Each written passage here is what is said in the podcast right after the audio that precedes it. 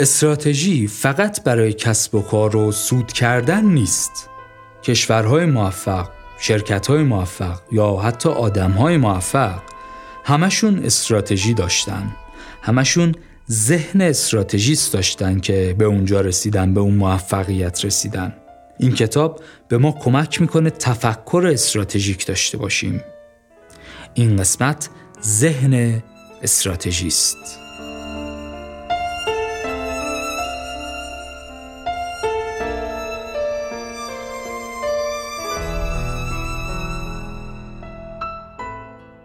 سلام، من امین علی هستم و شما به هشتمین قسمت از پادکست پاپیروس گوش میکنید.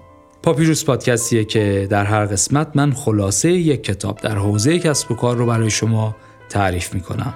فصل اول پادکست اختصاص داره به کتاب‌های در حوزه استراتژی و این قسمت رفتم سراغ کتابی که مطالعهش رو میتونم به همه پیشنهاد بکنم.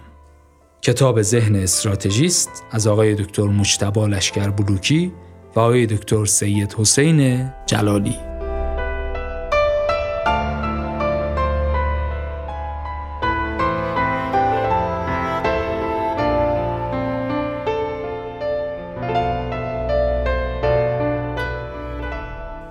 کلمه استراتژی رو معمولاً تو فضای کسب و کار استفاده می‌کنیم.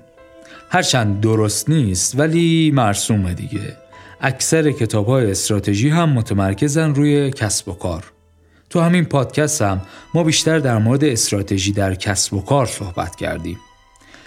ولی استراتژی محدود به این زمینه نیست. خیلی از حرفایی که تو سطح کلان زده میشه جنسش از جنس استراتژیه. یا حداقلش اینه که اگرم نیست باید باشه. تو کارهای مثل تخصیص بودجه و ارتباط با سایر کشورها و قانونگذاری و خلاصه هرچی که کشورداری به حساب میاد استراتژی مهمه. کتاب تو این زمینه مثال زیاد داره که میرسیم بهش. حرف اینه که استراتژی تو همه سطوح، مثلا فردی یا سازمانی یا کشوری، لازمه. مثلا خیلی از حرفایی که توی زمینه توسعه فردی هم میزنیم در واقع مغز حرف همون حرفاییه که تو حوزه استراتژی میزنیم. اون چیزی که مهمه برای هممونم لازمه تفکر استراتژیکه. حالا تفکر استراتژیک چیه؟ یه طرز تفکریه که استراتژیکه. ولی استراتژیک چیه؟ کتاب میگه استراتژیک یعنی تاثیرگذاری اساسی در نتایج کلیدی عمل کرد. یکم در موردش صحبت کنیم. گفتیم تأثیرگذاری اساسی در نتایج کلیدی عمل کرد. یعنی از تعریف اینطور برمیاد که یک عمل کردی قرار سنجش بشه. اگه قرار نباشه عمل کردی اتفاق بیفته دیگه استراتژی بی‌معنیه. اگر قرار نباشه عمل کرد سنجش بشه دیگه اصلا استراتژی بی‌معنیه. پس در مورد یک چیزی صحبت می‌کنیم که قراره کاری انجام بشه و قراره اون کار سنجش هم بشه. مثل سازمان سنجش که دانش آموزا رو سنجش می‌کنه. حالا ما اینجا خیلی کار به شیوه سنجش و خوب و بدیش نداریم. ولی سنجشه دیگه، چون اون سنجش هست، اون کنکور هست، همه این بخون و برنامه‌ریزی کن و تست بزن معنی پیدا می‌کنه. این سنجش با یه سری سنجه ها یا شاخص های انجام میشه. مثلا تو دوران دبیرستان با حل مسائل ریاضی و فرمول اسید هیدروکلوریک و روخانی قرآن. برای کنکور تستای دیفرانسیل و شیمی و فیزیک و ادبیات. تو کسب و کار مثلا میشه صحبت کردیم در موردش دیگه، مثلا ماندگاری یا از همه مهمتر سود. تو کشورداری هم مثلا میشه رفاه اقتصادی و عدالت اجتماعی و این حرفا. فرقی نداره تو چه سطحی داریم صحبت میکنیم، تو هر سطحی که باشه اول باید هدف مشخص بشه، بعد باید سنجه یا شاخص یا نتایج کلیدی عمل کرد تعریف بشه، بعد برای رسیدن به اون استراتژی تعریف میکنیم. یک سری روش ها و فرآیندهای اجرایی هم برای این کار پیاده میشن. بعضی وقتا این روش ها خیلی هم معروف میشن و همه گیر میشن.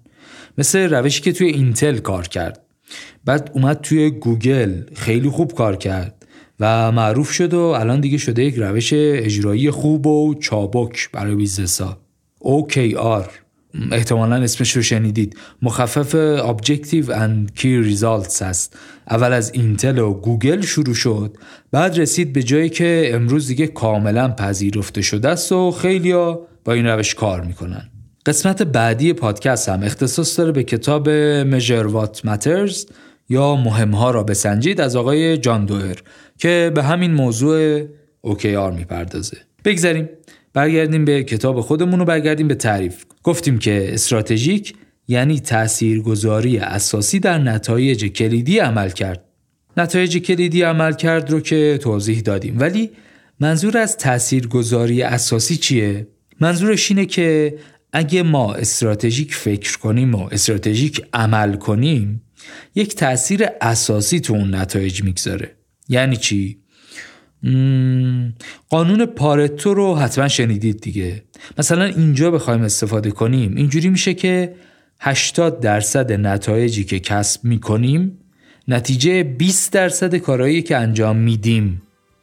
یعنی اینجا اون بیست درصد میشن کارهای استراتژیک. بریم یه بیست درصدی رو پیدا کنیم که انجامش بدیم، هشتاد درصد نتیجه بگیریم.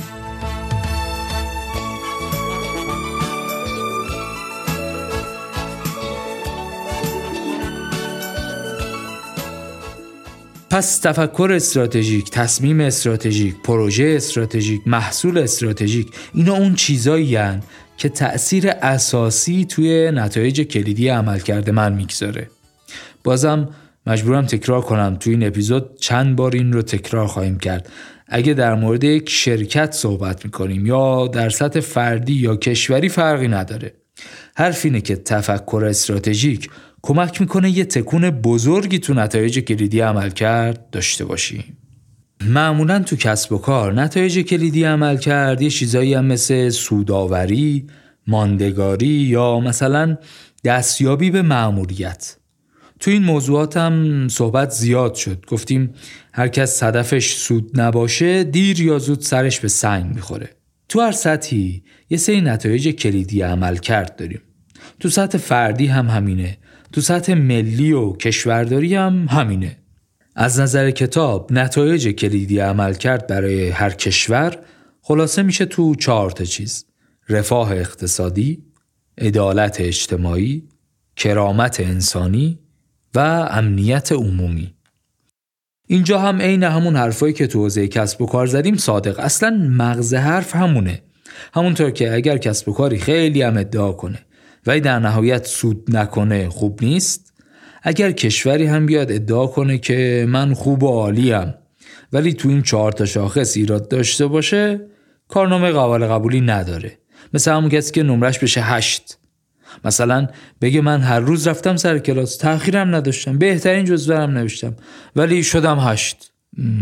البته معمولا نمیگه شدم هشت، میگه بهم دادن هشت. بگذاریم اگه به جای هشت هجده و نوزده و بیست میخوایم، چه برای خودمون، چه برای شرکتمون، چه برای کشورمون، باید تفکر استراتژیک داشته باشیم. راستش اینه که ویژگی‌های شخصیتی تو داشتن یا نداشتن تفکر استراتژیک تأثیر گذارن. ولی خبر خوش اینه که تفکر استراتژیک یاد گرفتنیه. کتاب میگه تفکر استراتژیک یه مهارت ذهنیه که تأثیر اساسی تو عملکرد و نتایج میگذاره. چجوری؟ میتونیم توان تحلیل و تصمیم گیری خودمون رو ببریم بالا. چی شد؟ تفکر استراتژیک یه نوع مهارت ذهنیه که به ما کمک میکنه. کمک میکنه که بین هزاران متغیر خیلی هوشمندانه اون متغیرهای استراتژیک رو شناسایی کنیم. تو هر صنعتی کلی عوامل مختلف وجود داره. بیرون سازمان کلی مسئله وجود داره، داخل سازمان کلی مسئله وجود داره، منفی، مثبت، تهدید، فرصت، نقاط ضعف، نقاط قوت. حالا این مهارت ذهنی که میگیم باعث میشه ما شاخکامون کار کنه. شاخکامون کار کنه، اون نقاط مهمتر رو تشخیص بدیم، مسئله اصلی رو تشخیص بدیم. این که مسئله مهم بازاریابیه یا منابع انسانی یا تأمین. بعد که به اینجا رسیدیم و مسئله اصلی رو تشخیص دادیم، متغیر استراتژیک رو تشخیص دادیم، حالا وقت یک تصمیم استراتژیکه. این تصمیم استراتژیک نتیجهش میشه یک تغییر اساسی در نتایج کلیدی عمل کرد. این کتاب رو انتشارات آریانا چاپ کرده. آقای دکتر مجتبی لشکر بلوکی به همراه آقای دکتر حسین جلالی این کتاب رو نوشتن. عنوان اول کتاب هست ذهن استراتژیست و عنوان دوم هست تکنیک‌های کاربردی تفکر استراتژیک در سطح ملی، سازمانی و فردی. واقعا هم همینه. تلاش کتاب اینه که آموزه‌هایی از استراتژی به ما بده که تو هر سه تا سطح استراتژیک فکر کنیم و تفکر استراتژیک داشته باشیم. حالا بریم ببینیم مشخصات تفکر استراتژیک چیه؟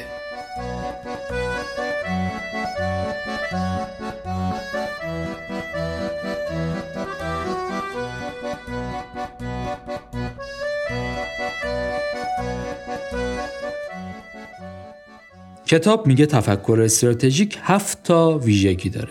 اول اینکه خلاقه. یعنی تفکر استراتژیک خلاقه. فکر کنم این روزا هممون در مورد خلاقیت و اهمیتش و حیاتی بودنش تو امروز و پنج سال دیگه زیاد میشنویم. چند سالیه که شبکه اجتماعی لینکدین مهارت‌های مورد انتظار کارفرماها رو منتشر میکنه.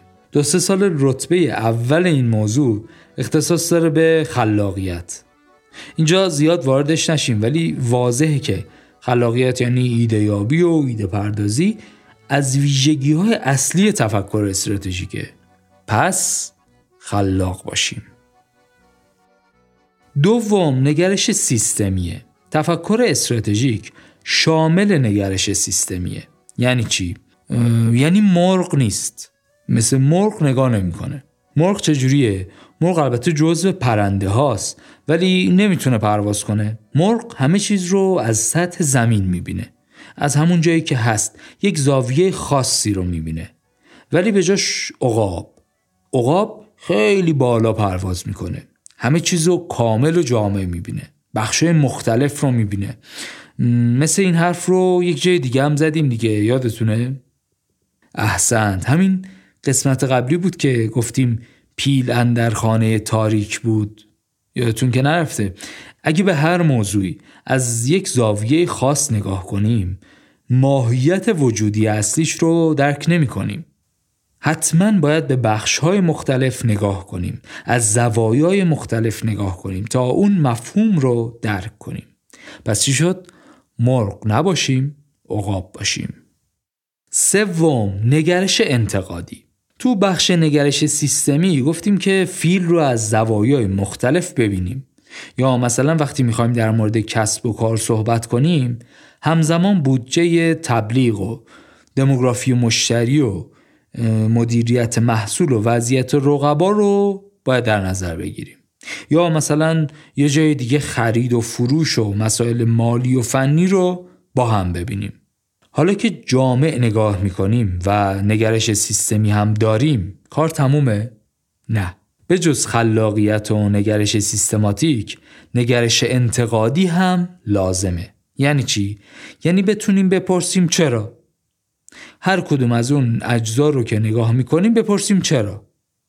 هر کاری که انجام میدیم رو بپرسیم چرا انجام میدیم؟ هر کاری که انجام نمیدیم رو بپرسیم چرا انجام نمیدیم؟ حالا تو ادامه اپیزودم بیشتر در موردش صحبت میکنیم، ولی این نگاه پرسشگر رو اگه داشته باشیم باعث میشه افقهای جدیدی برومون باز بشه. چهارمین مشخصه تفکر استراتژیک هم اینه که تفکر استراتژیک رویکرد ترکیبی داره. یعنی هم متکی به آمار اطلاعات، هم ایده ها و بینش ها رو استفاده میکنه. یعنی من اگه میخوام تفکر استراتژیک داشته باشم، هم باید داده های نرم رو ببینم، هم داده های سخت رو ببینم، هم نمودار فروش رو ببینم، هم پای حرف فروشنده ها بشینم، هم بالا اومدن رتبه تو گوگل رو ببینم، هم رندوم زنگ بزنم چهار تا از مشتری ها حرفشون رو بشنوم. میخوام خرید کنم، هم قیمت و شرایط و زمان تحویل رو ببینم، هم شخصیت و قابل اعتماد بودن تامین کننده رو ببینم. خلاصه اینکه یک نقطه بهینه‌ای قرار داره که از هر دو مدل ابزار نرم و سخت باید استفاده کنیم.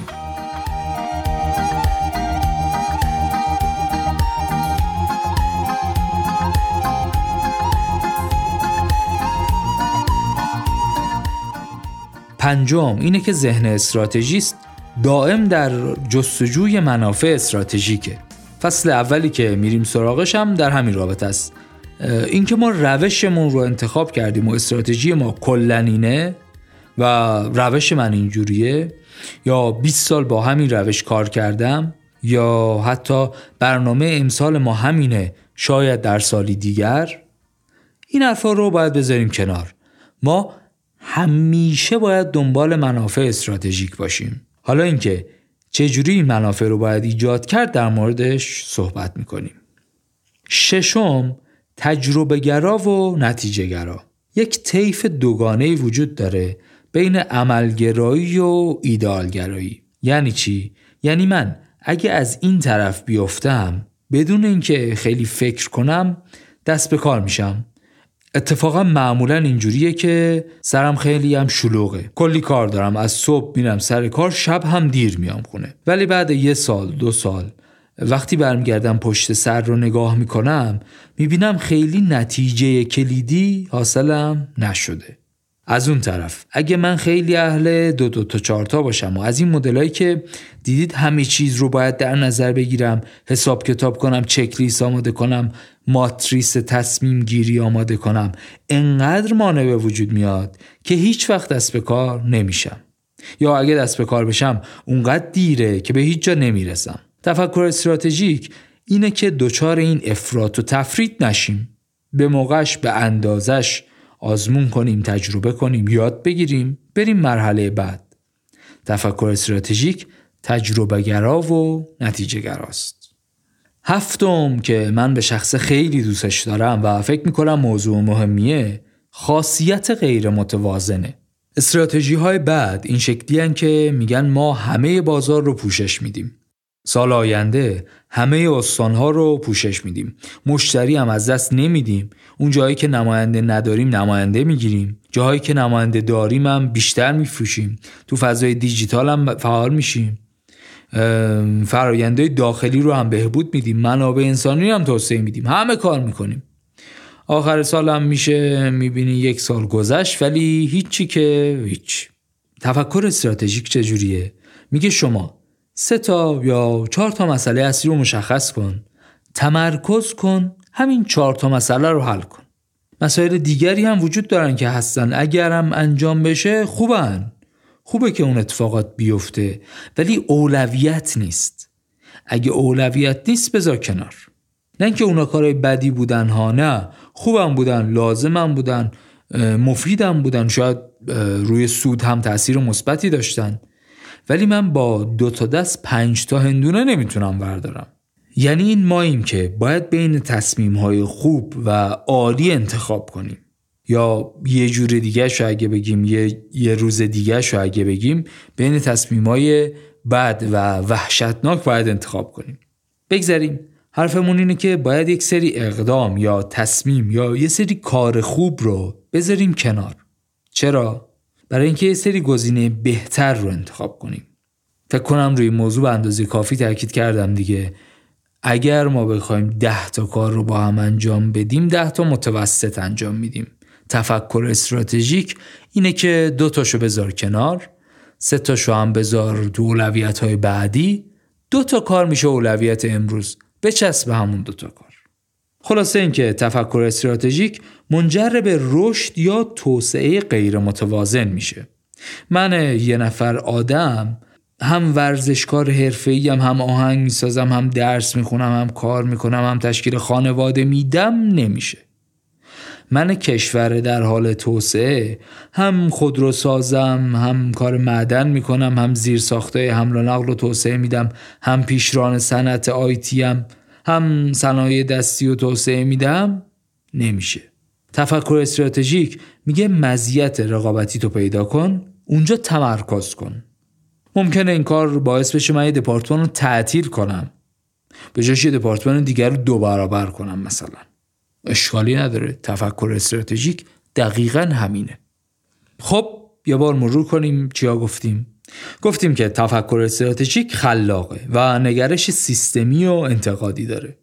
بعد گفتیم که تفکر استراتژیک یک ترکیبیه بین آمار و اطلاعات و داده‌های سخت و از اون طرف بینش‌ها و داده‌های نرم. بعد گفتیم اینجوری نیست که یه بار انتخاب کنیم و تمام.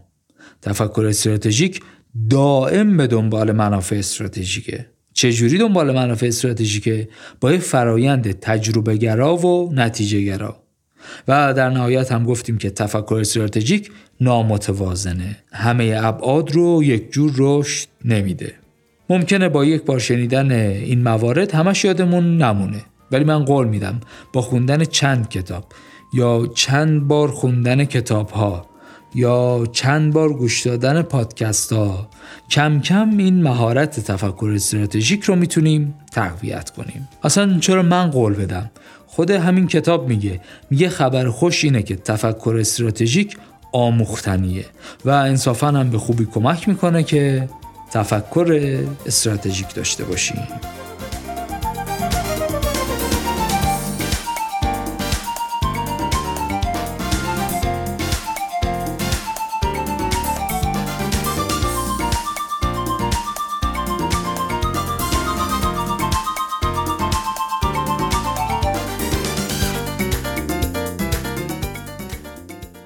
فصل دوم این کتاب که اسمش هست در جستجوی منفعت، خلاصه و مختصرش اینه که حواستون باشه و تو هر شرایطی دنبال رشد و توسعه و منفعت باشید که تو بخش مشخصات تفکر استراتژیک هم اشاره کردیم دیگه. خب خسته نباشید، بریم فصل بعد. نه بذار یکم در موردش صحبت کنیم. اگه ما عادت کنیم به اون چه که هستیم در همون حد باقی میمونیم.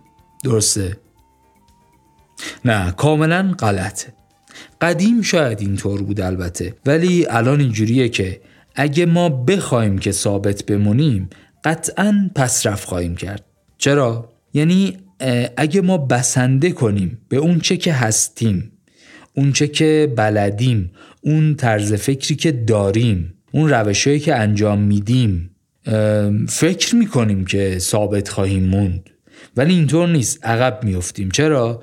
چون هر بازاری، هر صنعتی دائم در حال تغییره. یه سری نیروهای محیطی، پیشرفت تکنولوژی، رقبای جدید، تغییرات رفتار مصرف کننده ها، همه اینا باعث میشه هر بازاری تغییر کنه و بره جلو.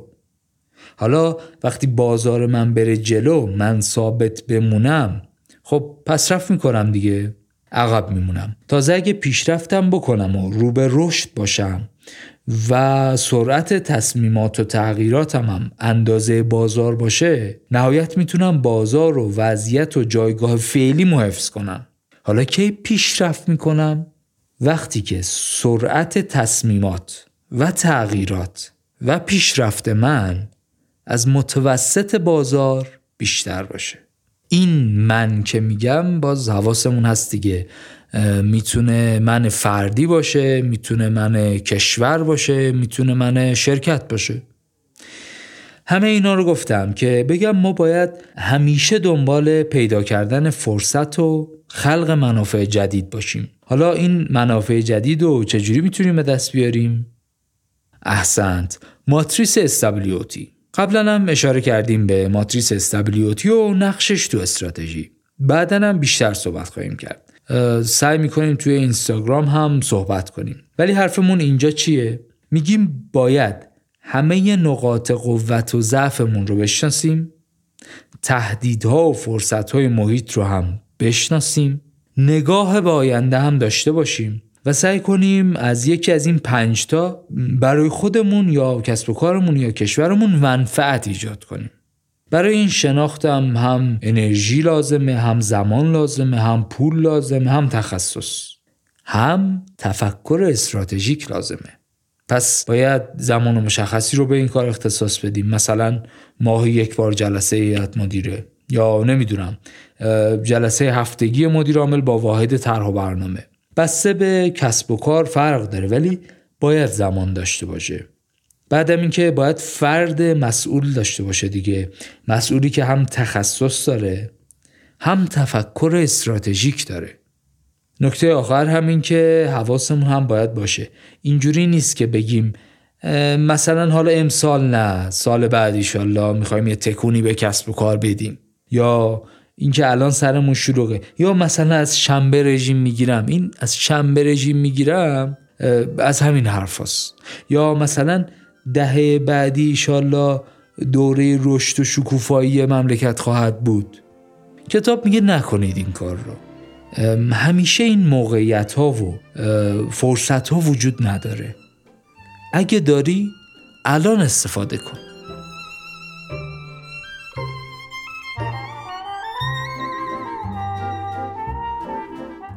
کتاب یه میانبر ساده و استثنایی برای ایجاد ارزش هم معرفی میکنه.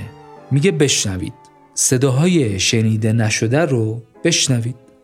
صدای مشتریا، صدای کارمندا، کارمندای سطح پایین، صدای مردم، صدای اقلیت‌ها، به صداشون گوش کنید.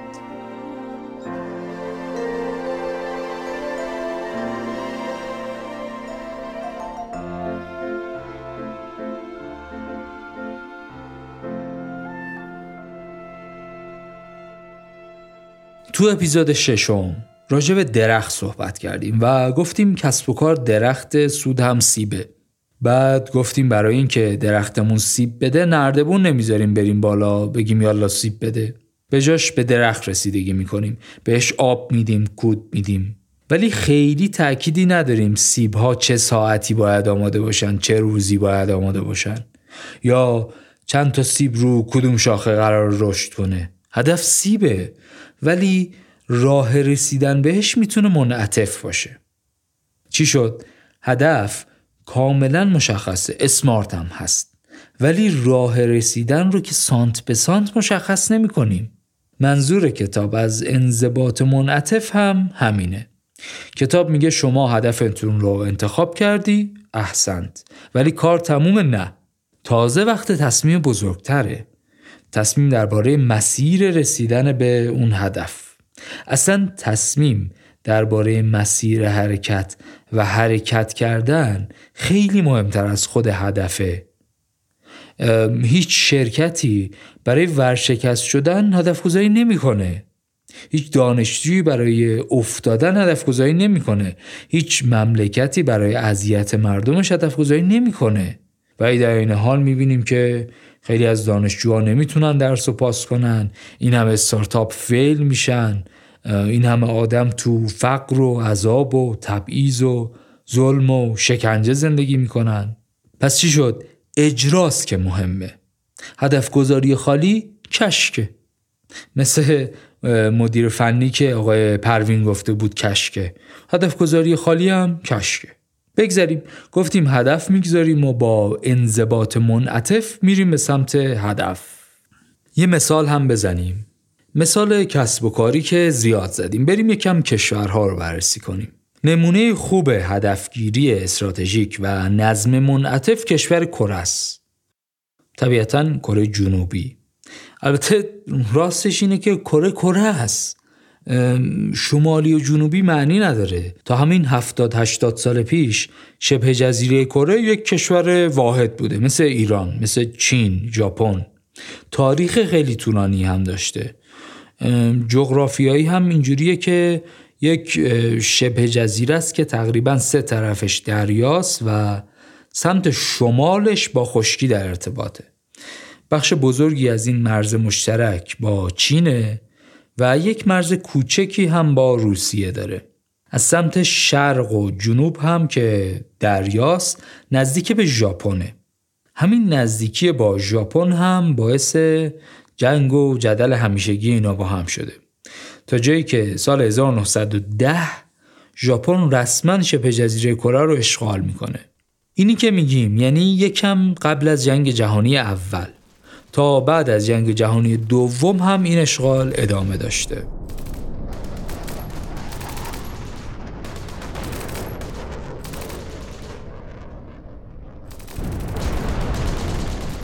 جنگ جهانی دوم با پیروزی متفقین تموم شد. ژاپن هم که شکست خورده بود، دیگه شبه جزیره کره شد میدون بازی متفقین. آمریکا از جنوب وارد شبه جزیره میشه و شوروی از شمال. هر کدوم هم یک نفر مطابق میل خودشون رو پیدا میکنن و میذارن به عنوان رئیس دولت. مرز کجاست؟ مدار سی و هشت درجه. یه خط صاف که آمریکا و شوروی تصمیم میگیرن بشه مرز. بعد مثلا خواهر میمونه شمال، برادر میمونه جنوب. یعنی مثلا کیم چون اون میمونه شمال، پسر عموش کیم چون این میمونه جنوب. تا اون موقع کره فقط کره بوده، یک کره بوده، یک ملت بوده، یک تاریخ بوده. بعد از اونه که میشه کره شمالی و کره جنوبی. یه سری جنگایی هم بین دو کره اتفاق میفته که سه سال درگیر جنگ بودن و آمریکا و انگلیس و شوروی و چین و سازمان ملل هم درگیر میشن و دو میلیون نفر هم تلفات میده و در نهایت آتش بس موقت بینشون اعلام میشه. حالا ما خیلی کاری به موضوع جنگ و اینها نداریم. حرفمون اینه که دو تا نگرش مختلف تو دو طرف مرز مدار سی و هشت درجه حاکم شد. شمال شد جایی که ایدئولوژی کمونیستی رو گسترش میداد. جنوب شد جایی که ایده های آمریکا حاکم شد. تو سالهای اولیه جدایی کره ها اتفاقاً کره شمالی وضعش خوب بود، ولی کم کم نهادهای اقتصادی استثماری که توسط نهادهای سیاسی استثماری حمایت می شدن کار خودشونو کردن و کره شمالی روز به روز منزویتر و بسته‌تر و محتاجتر شد. حتی کارش به قحطی رسید و برای تامین خورد و خوراک مردمش دست به دامن نهادهای بین المللی و خیریه شد. بگذریم از کره شمالی، بگذریم بریم حرف از کره جنوبی بزنیم. تا آخر دهه شصت میلادی با سرانه تولید ناخالص داخلی صد و پنجاه و هشت دلار، یعنی چی؟ یعنی صد و پنجاه و هشت دلار در سال به ازای هر نفر، کره جزو کشورهای تقریبا فقیر دنیا بود. اما خب قرار نیست وضع همه کشورها یکسان بمونه یا بدتر بشه. بعضیا مثل کره جنوبی برنامه بلند مدت تعیین میکنن و با یه عزم استراتژیک واقعی برای رسیدن به هدفشون تلاش میکنن. اینا اینجوریان که تو مسیر اگه اتفاق تازه‌ای بیفته انعطاف به خرج میدن، ولی هدف اصلی رو گم نمیکنن. خلاصه اینکه الان که من این اپیزود رو ضبط میکنم، آخرین آماری که گرفتن توی سال دو هزار و هفده تولید ناخالص داخلی کره جنوبی به ازای هر کره‌ای چیزی نزدیک به سی و دو هزار دلار میرسه. احتمالاً دوست دارید بدونید این رقم تو کره شمالی چجوریه. البته که آمار ارقام بالای مرز شفاف و واضح نیست، ولی تخمین‌ها چیزی حدود هزار و پانصد دلار به ازای هر کره‌ای هست. یعنی اون پسرعموی کره‌ای کیم چون این که شانس آورد و خونه پدرش افتاد تو کره جنوبی، الان تقریباً بیست برابر از اون یکی کیم، یعنی پسرعموی شمالیش، پولدارتره، خوشبخت‌تره. چی شد که اینطوری شد؟ اگه این موضوع رو از بعد استراتژی نگاه کنیم جالبه. مثلا اینکه همون موقع یک نهادی رو تشکیل میدن به نام دفتر برنامه‌ریزی اقتصادی و تو برنامه‌هاشون تمرکز کردن روی چند تا صنعت خاص، یعنی فولاد، پتروشیمی، خودرو، الکترونیک و کشتی سازی.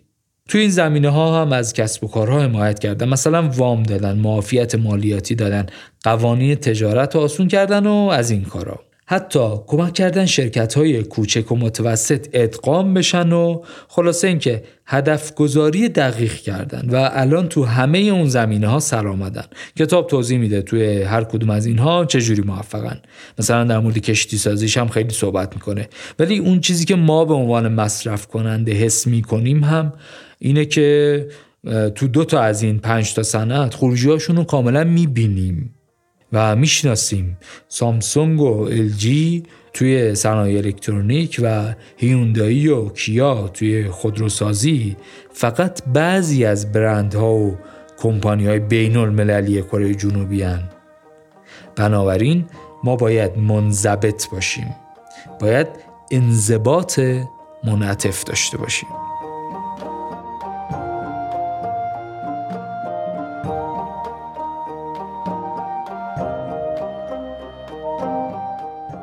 یادتونه اول اپیزود مشخصات تفکر استراتژیک رو گفتیم؟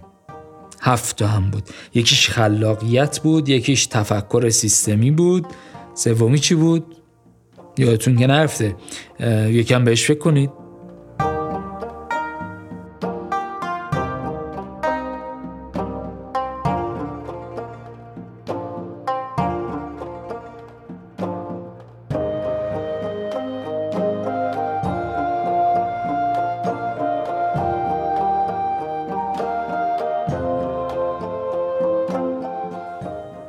احسنت، مطمئنم که یادتون بود.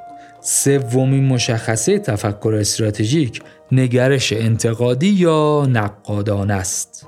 اونجا گفتیم که باید سوال بپرسیم و همه چیز رو زیر سوال ببریم. یه چیزی که سال‌هاست انجام میدیم بپرسیم چرا؟ یا مثلا کاری که انجام نمیدیم رو بپرسیم چرا نه؟ اصلا این کلمه چرا یک قدرت جادویی داره. پرسیدن اینجور سوالای عجیب و غریب پیشنهاد بعدی کتاب به ماست. اصلا یه کتاب داریم به نام Start with Why که به فارسی هم ترجمه شده به نام با چرا شروع کنید. این سوال چرا یک قدرت تخریبگری داره که زیر سوال میبره، قشنگ تصورات و پیشفرض‌های ذهنی رو میرزه به هم. هر جایی هم استفاده کنیم میتونه ارزش‌ها و نوآوری‌های بزرگ ایجاد کنه. کافیه به خودمون و به بقیه اجازه بدیم که در مورد هر چیزی بپرسیم چرا. چرا ساعت دیواری صفحه است و سه تا عقربه؟ چرا اگه بخوام از فروشگاه خرید کنم باید تو صف صندوق معطل بشم؟ چرا محصولایی که کشاورز تولید میکنه باید بین ده تا واسطه بچرخه تا به من برسه؟ چرا باید هر سال نقشه شهر یا کشور رو روی کاغذ یا دفترچه چاپ کنیم؟ روش دیگه ای نیست؟ چرا باید شماره تلفن‌ها رو حفظ کنم؟ چرا باید مواد اولیه رو به صورت خام صادر کنم؟ چرا زنها حق رأی نداشته باشن؟ چرا برق قطع میشه؟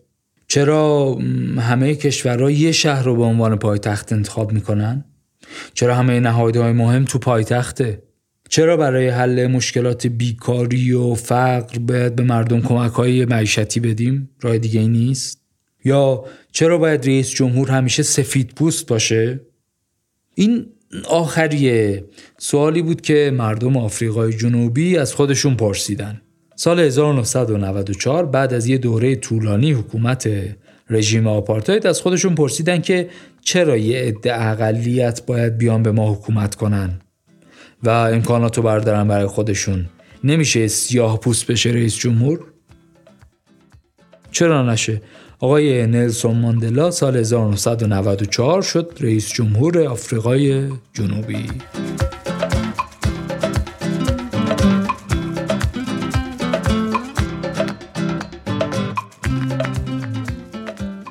البته موضوع به این سادگی ها هم نبود. یکم از تاریخچش بگیم. باز میخوایم در مورد جنگ جهانی دوم بگیم. بعد از جنگ جهانی دوم یعنی حوالی سال هزار و نهصد و چهل و هشت با انتخابات رژیمی سر کار اومد که کم کم شروع کرد کنگره رو تعطیل کردن و روزنامه ها رو سانسور کردن و حتی قانونای تصویب کردن که یک نظام طبقاتی نژاد پرستانه رو خیلی شیک و مجلسی و قانونی پیاده میکرد. یعنی چی؟ یعنی سفیدا خوبن بقیه بدن. این سفید پوستا معمولا اون آدم هایی بودن که خودشون یا اجدادشون سالها قبل از انگلستان و از هلند و از اروپا مهاجرت کرده بودن به اینجا. این موضوع نظام طبقاتی نژاد پرستانه هم رسما تو همه شون مملکت داریشون وارد شد. یعنی مثلا این ساحل مال سفیداست، ورود بقیه ممنوعه. یا مثلا ردیف بودجه برای آموزش سفیدا با ردیف بودجه برای آموزش بقیه متفاوت بود. این بقیه هم که میگیم منظور هم سیاه پوستا و رنگین پوستا و دورگی ها همه با هم. بعد فکر نکنید مثلا نصف سفید بودن نصف سیاه بودن، این نصفه سفید به اون نصفه سیاه ظلم می‌کرد، نه، سفیدا سیزده درصد بودن، یعنی سیزده درصد به بقیه هشتاد و هفت درصد دیگه حکومت میکردن و ضمناً ظلم میکردن. خب تو این شرایط معمولاً چی میشه؟ جنبش و مبارزه و مبارزه مسلحانه و دستگیری و زندان و اعدام.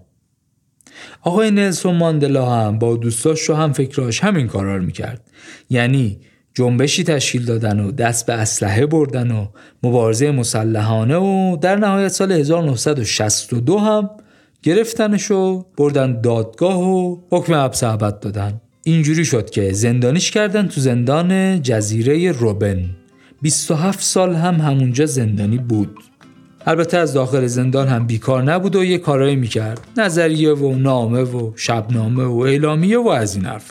همین وسط ها هم نظرش عوض میشه و دیگه مبارزه مسلحانه و خشونت رو تبلیغ نمیکنه.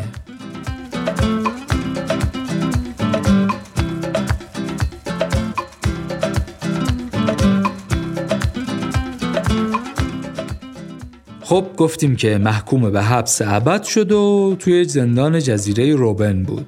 این روال همینطور ادامه داشت تا در نهایت سال هزار و نهصد و نود که فشارهای داخلی و بین المللی هم قدری زیاد شده بود، رئیس جمهور آفریقای جنوبی هم عوض میشه و آقای فردریک دیکلرک پنجاه و سه ساله سفید پوست میشه رئیس جمهور. رئیس جمهور جدید دستور آزادی ماندلا میده و فعالیت حزبشون رو مجاز میکنه. آقای نیلسون ماندلا هم آزاد میشه و حزب رو احیا میکنن، با این تفاوت که دیگه مبارزه مسلحانه نمیکردن و جنبششون صلح‌آمیز بوده.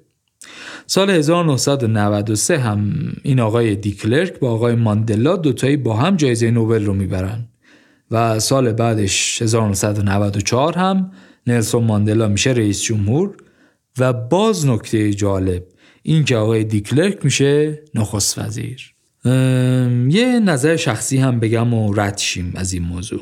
فکر کنم هممون نیلسون ماندلا رو میشناسیم و براش احترام قائلیم، ولی نمیدونم چرا اون آقای دیکلرک بنده خدا اسمش رو هم نشنیدیم، هیچ جا هم نمیگن، در حالی که کاری که اون کرد به نظرم خیلی عجیب تر بود، خاص تر بود. اینکه کسی بهش ظلم بشه و علیه اون ظلم قیام کنه که طبیعیه، همه جای دنیا هم بوده و هست و خواهد بود، ولی اینکه یک سفید پوست تو اون حکومت بیاد رئیس جمهور بشه و بعد بیاد رهبر اپوزیسیون رو آزاد کنه و بهش میدون بده، من که تا حالا همچی چیزی نشنیده بودم. بگذاریم، رسیدیم به اونجایی که تو آفریقای جنوبی نیلسون ماندلا رو به عنوان اولین رئیس جمهور رنگین پوست تاریخ کشورشون انتخاب کردن. بعدش این سیاه‌های به قدرت رسیده به جای قهر و غم و کشت و کشتار سفید پوستا باهاشون کنار میان. اینجوری میشه که نیلسون ماندلا میشه رئیس جمهور، آقای دیکلرک هم میشه نخست وزیر. بعد به جای اینکه سوبسید و کوپن بدن یا مثلا کارخونه ها رو تصاحب کنن، دولت یه استراتژی مرتب و منظم انتخاب کرد و به سمت یک اقتصاد صنعتی حرکت کرد. هدفشون هم توسعه متوازن برای همه کشور بود. برای همین باز کار عجیب کردن، شدن کشوری با سه تا پایتخت. در واقع با اینکه جوهانسبورگ بزرگترین شهر این کشوره، قوه مجریه رفت توی پرتویا، پارلمان تو کیپتاون و قوه قضاییه تو بلومفونتین. اونا تا ده سال، یعنی از دو هزار تا دو هزار و ده، تولید ناخالص داخلی رو از صد و سی و شش میلیارد دلار به سیصد و هفتاد و پنج میلیارد دلار رسوندن. تورم رو کم کردن، بیش از چهار برابر سرمایه خارجی جذب کردن و به عنوان تنها کشور آفریقایی وارد گروه جی بیست شدن و حتی وارد گروه بریکس شدن. بریکس یعنی برزیل، روسیه، هند، چین و اس آخر که بعدن اضافه شد آفریقای جنوبی. ببین اسم کشورشون کنار اسم چه کشورایی میاد. حتی کار به اونجا رسید که سال دو هزار و چهار میزبانی جام جهانی دو هزار و ده رو هم گرفتن و شدن میزبان مهمترین و بزرگترین رویداد سال.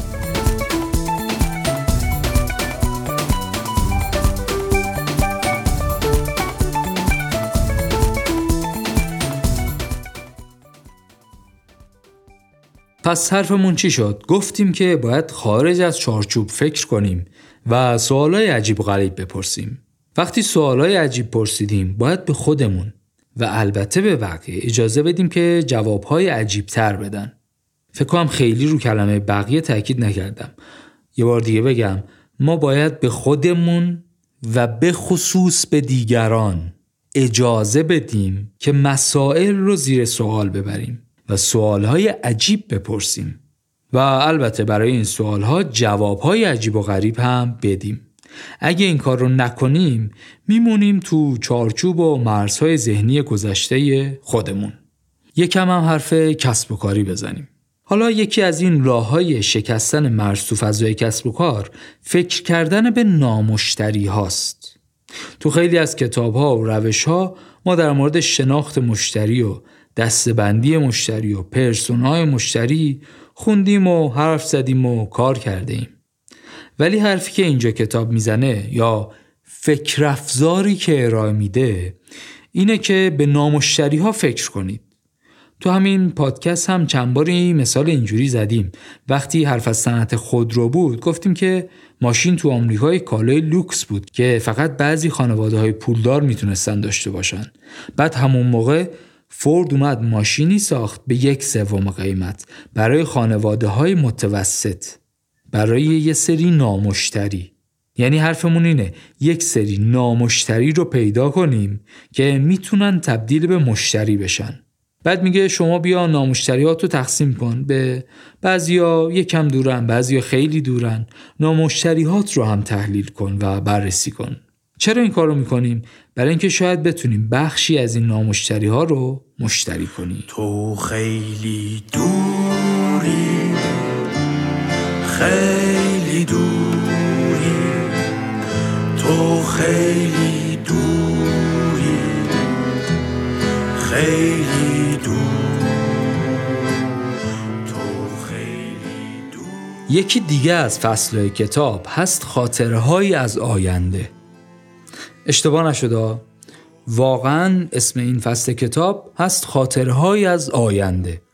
دفعه اول که میشنویم احتمالاً حس میکنیم یه اشتباهی شده، چون اصلاً معنی خاطره آنچه بر کسی گذشته و در حافظهش مانده، معنی حافظه آرزه ضبط و نگهداری مطالب و وقایع.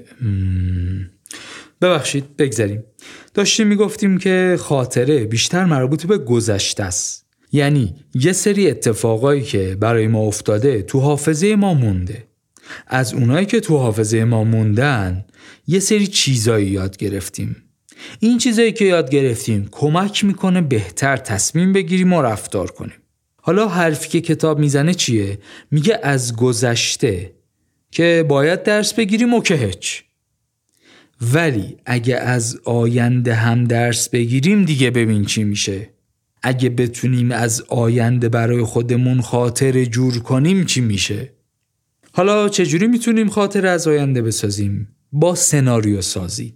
برای این کار ما باید سناریو سازی کنیم. یعنی چی؟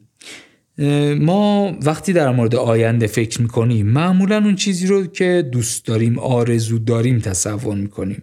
یعنی یک آینده‌ای که ترجیح میدیم رو تصور میکنیم و در موردش فکر میکنیم. این کار البته بد نیست ولی کافی نیست. ما باید اول همه آینده های ممکن رو بررسی کنیم. آینده های ممکن رو بررسی کنیم یعنی چی؟ یعنی یک روزی رو در سال بعد یا دو سال بعد تصور کنیم که چه شکلیه. همه گزینه ها رو هم بررسی کنیم، خوب، بد، زشت. حتی ممکنه یه سری از این سناریوها خیلی احتمالش کم باشه ولی خب ممکنه دیگه. حالا بین این آینده های ممکن چند تاشون محتملن، اونا رو باید جدی تر بررسی کنیم. باز بین این آینده های محتمل بعضی هاشون رو ترجیح میدیم و دوست داریم که اون اتفاقا بیفته. این حرفو اینجا گفتیم ولی همیشه باید همین نگاه آینده محور رو داشته باشیم. تو تفکر استراتژیک محور آینده است، یعنی همه چیز در مورد آینده است. اول به آینده فکر میکنیم، بعد از آینده برمیگردیم عقب.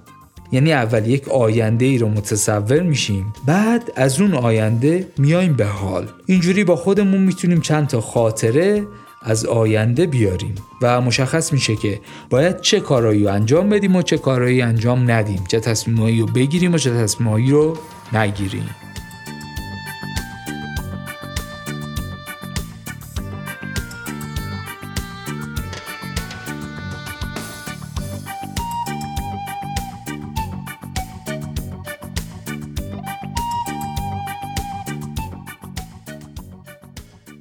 خب تو بخش قبلی گفتیم که از آینده برای خودمون خاطره جور کنیم و بعد یه جوری کار کنیم، یه کارایی بکنیم و یه کارایی نکنیم که تو آینده های مختلف نتایج خوبی بگیریم و حتی انشالله به اون آینده دلخواهمون برسیم. برای این کار باید کاری کنیم که تا جایی که میتونیم دستمون باز باشه. اصلا موضوع فصل هشتم کتاب هم همینه، میگه سبد انتخاب‌های آینده‌تون رو بزرگ کنید. مثالی هم که کتاب میزنه گوگل بین کسب و کارها و هند تو کشورهاست. خب دیگه هممون میدونیم که نقش گوگل تو زندگی ما چقدره. اولا انگار داریم توی خونه‌ای زندگی میکنیم که صاحبش گوگله. هرچی برامون سوال میشه از گوگل میپرسیم، هر جا میخوایم بریم آمارمونو داره، هر کاری که تو گوشیمون انجام میدیم میدونه، هر سایتی که رفتیم میدونه، کی میخوابیم کی بیدار میشیم میدونه، کی جلسه داریم با کی جلسه داریم میدونه، با کی عکس میگیریم میدونه. گاهی اینطوری میشه که اصلا گوگل از شریک زندگی و خانواده بیشتر ما رو میشناسه. ترسناک هم هست البته، ولی چه میشه کرد؟ الان ما با این طرف قضیه کار نداریم. کتاب میگه گوگل که از یک سرچ انجین شروع کرد، سال به سال محصولات جدید داد. بلاگر رو، گوگل ارث، گوگل مپ، گوگل کروم، گوگل کلندر، گوگل داکس، گوگل ترنسلیت، جیمیل، یوتیوب، اندروید. با این کار گوگل انتخاب‌های آینده خودش رو زیاد کرد، کاری که مثلا یاهو و کداک نتونستن انجام بدن. درسته یه روزایی بازار خوبی داشتن، رهبر بازار بودن، ولی کم کم جوری شد که دیگه دستشون خالی بود، کاری نمیتونستن انجام بدن، حرکتی نمیتونستن بزنن، کیش و مات شدن. تو شطرنج کی میبازیم؟ وقتی که شاه گزینه‌ای نداشته باشه. پس اگه میخوایم مات نشیم، یاهو و کداک نشیم، به فکر گزینه‌های آینده‌مون باید باشیم. یه مثال دیگه بزنیم. مثلا اگه من کارخونه تولید کنتور گاز داشته باشم، مشتریم کیه؟ اداره گاز. دیگه کی؟ هیچکی. اگه اداره گاز گاز کشی کنه به شهرهای دور و روستاها، خب کنتورم لازم داره و من بازارم بزرگ میشه. اگرم گاز کشی نکنه هیچ. البته حسنش اینه که دیگه نه تبلیغات داره، نه برندینگ داره، نه فضای مجازی داره، نه دپارتمان فروش و ارتباط مشتریان داره، هیچی. راحت و بی دردسر. سر سال میریم یه قرارداد میبندیم، کل ظرفیت رو میفروشیم و والسلام. عیبش هم اینه که اگه اداره گاز یه سال تصمیم بگیره گازکشی انجام نده، ما تعطیلیم. یا مثلا اگه وارداتش آزاد بشه، برادرای چینی با نصف قیمت تولید میکنن و میفرستن و ما رسما تعطیلیم. اینی که گفتم خیلی راحت و سریع گفتم، ازش رد شدم، ولی واقعیت بود ها، عین واقعیت بود. یعنی واقعا یک کارخونه خیلی درست حسابی بوده که کنتور گاز تولید میکرده، بعد یه دفعه اداره گاز میره وارد میکنه، از اینا نمیخره، این بنده خدا هم ورشکست میشن و تمام.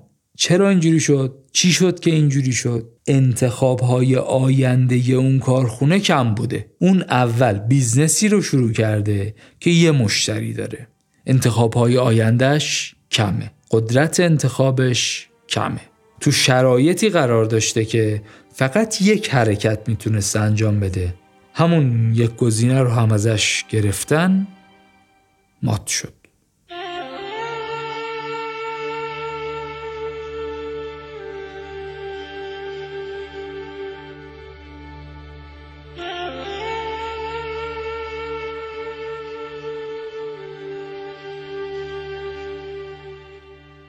خب پس گفتیم که باید گزینه‌های آینده خودمون رو زیاد کنیم.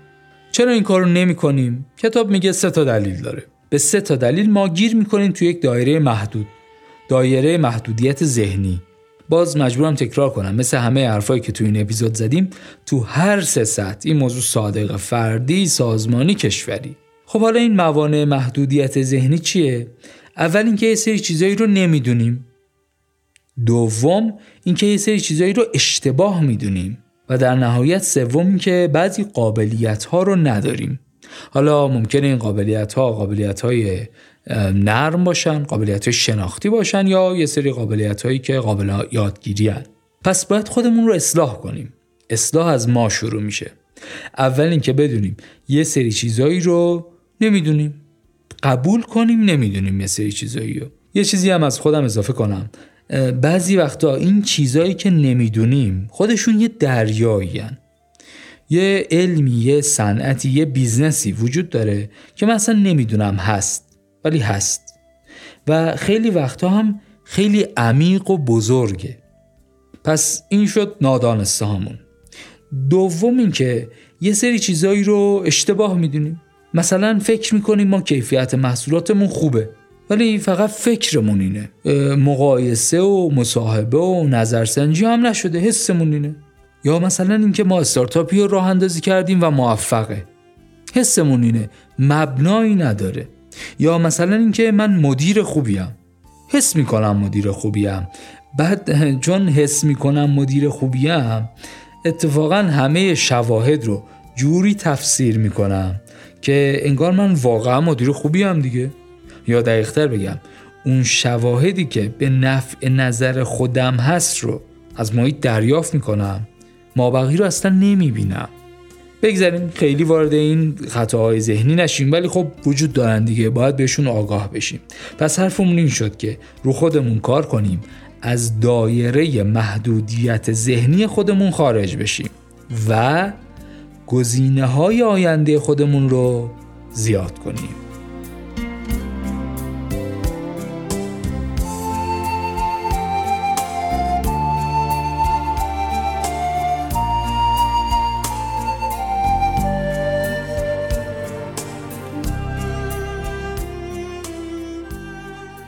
تو اپیزود قبلی وقتی در مورد مکاتب استراتژی صحبت می‌کردیم، از مکتب یادگیری هم گفتیم. گفتیم همه جا اینطور نیست که از قبل بشینیم همه چیز رو حساب کتاب کنیم و بنویسیم و بعدم عینش رو اجرا کنیم. توی حوزه‌هایی اصلا بازار بازار بالغی نیست. بست پرکتیس و بهترین روش‌های انجام کار مشخص نیست. اینجور جاها خلاقیت و نوآوری مهم میشه. ما باید با سعی و خطا به راه حل برسیم. دیگه اونقدر باید سعی و خطا میکردیم که بتونیم آخرش آتیش رو کشف کنیم مثلا، یا لامپ رو اختراع کنیم، یا پرواز کنیم، یا اوبر و آمازون و بیت کوین را بندازیم. هر چیزی که توی زندگی بشر تغییر بزرگی ایجاد کرده، از همین روش سعی و خطا کشف شده. ولی نکته کجاست؟ کتاب اسم این فصل رو گذاشته سعی و خطای هوشمندانه. نکته اصلی همون کلمه هوشمندان است. فرق اون کسی که میرسه با اون کسی که نمیرسه تو همین هوشمندانه بودن یا نبودنه. یکی هست از خطا و اشتباهش درس میگیره، یاد میگیره، از اشتباهات دیگران هم درس میگیره، دفعه بعدی کار درست رو انجام میده. این میشه سعی و خطای هوشمندانه. این آدم زودتر و بهتر به نتیجه میرسه.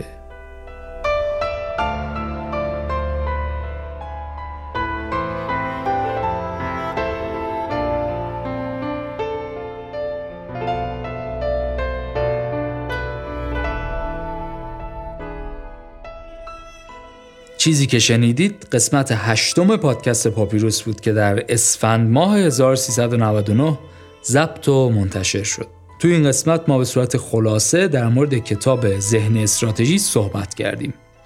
مهمترین حرفی که زدیم این بود که استراتژی فقط مال شرکت‌های بزرگ و سازمان‌های چند ملیتی نیست. برای تک تک ما توی زندگی شخصی مفیده. برای شرکت‌ها و سازمان‌های کوچیک و بزرگ مفیده. برای کشورها و مملکت‌ها هم مفیده. بعد گفتیم این چیزی که میگیم مفیده، داشتن کتابچه رنگی قطور نیست. اون برنامه استراتژیک هم خوبه، ولی چیزی که برای همه مفیده تفکر استراتژیکه. تفکر استراتژیک رو هم تعریف کردیم. امیدوارم یادتون نرفته باشه، اگرم یادتون رفته یه پست توی اینستاگرام میگذاریم برای یادآوری. بعد در مورد چند تا از فصل‌های کتاب صحبت کردیم که هر کدومش یه جوری نگاه استراتژیک به ما میده. مثلا گفتیم که دائم باید دنبال منافع استراتژیک باشیم. بعد گفتیم که انضباط منعطف داشته باشیم.